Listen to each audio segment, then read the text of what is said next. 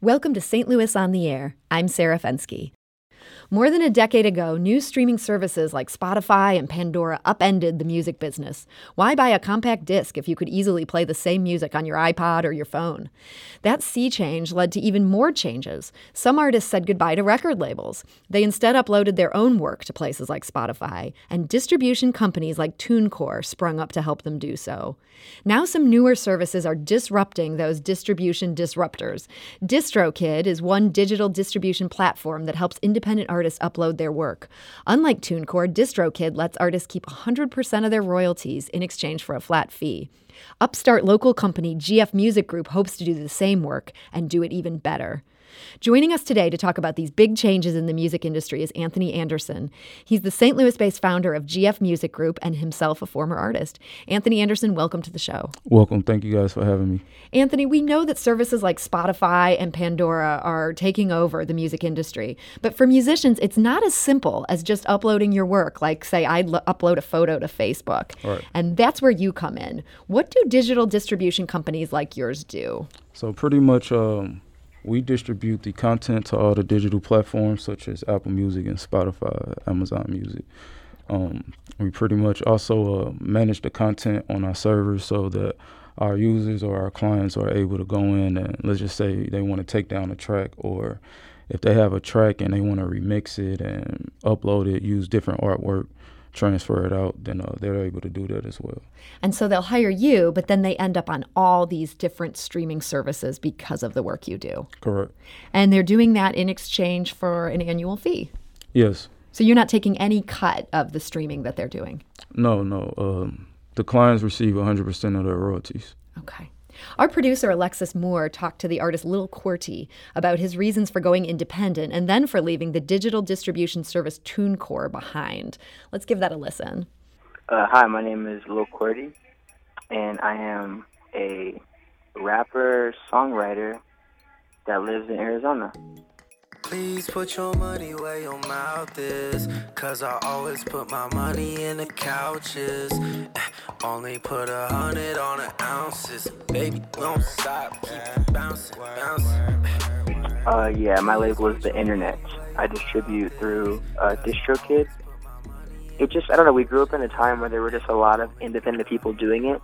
And if you really care enough, you, you know, scroll to the bottom of the song and you see that it's TuneCore or whatever. And you're, it's really easy to piece together that um, a lot of the stuff that seems like it's all industry and uh, difficult to get into in 2019 really isn't. And then um, once I found out about TuneCore, I think I put songs on there first and then realized that I was paying like I forget what it was, but it was too much. I had one song on TuneCore and I was paying more than I have I would pay for my album on DistroKid. Ooh. So like from there I just like needed to find out if I had to use TuneCore, like really what was out there and then I just kinda like did the due diligence and um it wasn't like a right answer. DistroKid just kind of fit the best for me, if that makes sense. So you use DistroKid. I believe they let you keep 100% of the royalties, correct? Yes, yes, that is true. I think that was like the big uh, selling point for me, and also they don't charge you per song; they charge you like for the year.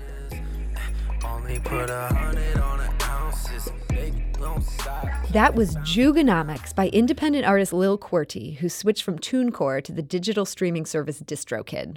Now, Anthony, your GF Music Group also charges an annual fee rather than taking a percentage of streams. And in that way, you're also taking on TuneCore. Um, but you're a lot more expensive than DistroKid is. You're basically charging $100 a year instead of $20 a year. What makes you and this St. Louis based company worth the additional expense? So right now uh, we're in the beginning stages of um, launching this digital uh, distribution platform. So we're pretty much targeting uh, local artists in the St. Louis area. So since we're a St. Louis-based company, it allows me to personally interact with each client that I uh, come across. So, one of those clients is uh, the artist KV the Writer, and savvy listeners may remember her from being on our show earlier this year.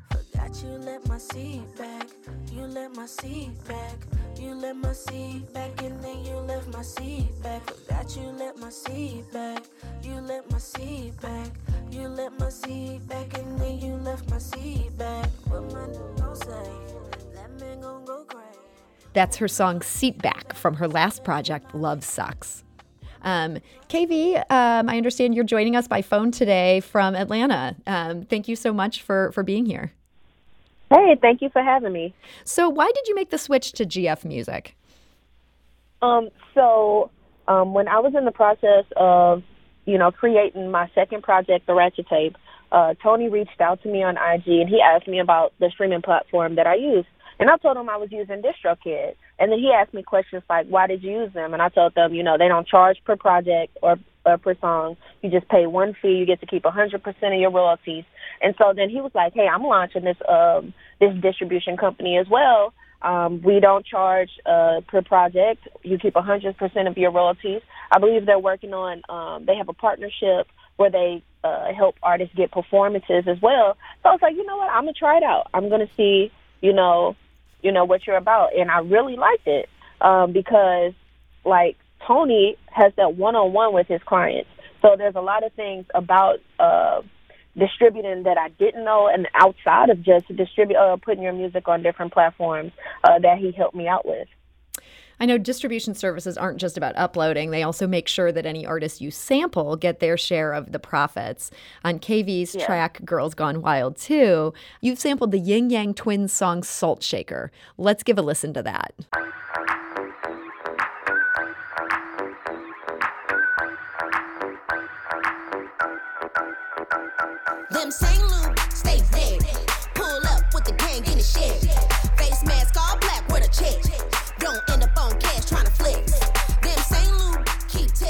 And that was KV the Writer's song Girls Gone Wild 2, which samples the Ying Yang Twins song Salt Shaker. How did you figure out the licensing of that track? Um, so, um, on, uh, let's see, on BMI, you register your tracks and you register all of, uh, you know, the people, the writers, producers, and things like that. And there are different websites available. There's like SoundScan and all of this stuff I had no clue about as well until Tony told me about it. So he kind of helped me with, you know, learning how to register my music and what did I need to do to make sure my uh, music was properly copywritten and things like that as well. Tony, tell us about how that works when you're working with an artist and they want to sample something. So um, we also have a partnership with a company called Easy Song Licensing, and pretty much it allows the clients to uh, get a custom license, or if they want to do a cover song, they could get a license to. Uh, re-record their material. So they can get that license just through hiring you. They gain yes. access to that. Yes, and it's all for a low cost. Like I believe uh, the price is around fourteen dollars, and in addition to that, you have to pay royalties. So let's just say um, you want to license a Beyonce song, uh, Easy Song license, and it will charge you fourteen dollars in addition to the expected royalty. So let's just say you plan on selling a thousand copies of this record so it will be whatever they want to charge you times a thousand plus the fourteen dollars. Okay, KV the writer, we're, we've just got time for one more question. I understand that streaming is actually not a huge profit center for artists. How is it that indie no. artists are making their money these days? Uh, touring, merchandise, uh, performances. So yeah, you make maybe like I think it's point zero zero zero one cents per stream. Um, so you're not going to make a lot of money from from streaming, and you have to look at different avenues. So I make majority of my money from my performances when I throw my own shows. Uh, also from selling my my merchandise, selling shirts. I also write, so I sell books at my shows and things like that, magazines. Okay. KV the writer, thank you for that. We're actually out of time, um, but thank you for joining us today. And Anthony Anderson, thank you so much for being here. No problem. This is St. Louis on the Air on St. Louis Public Radio, 90.7 KWMU.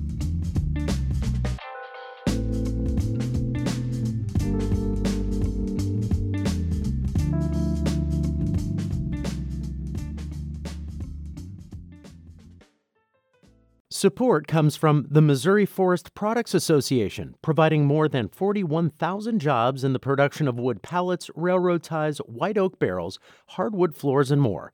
Details at choosewood.com.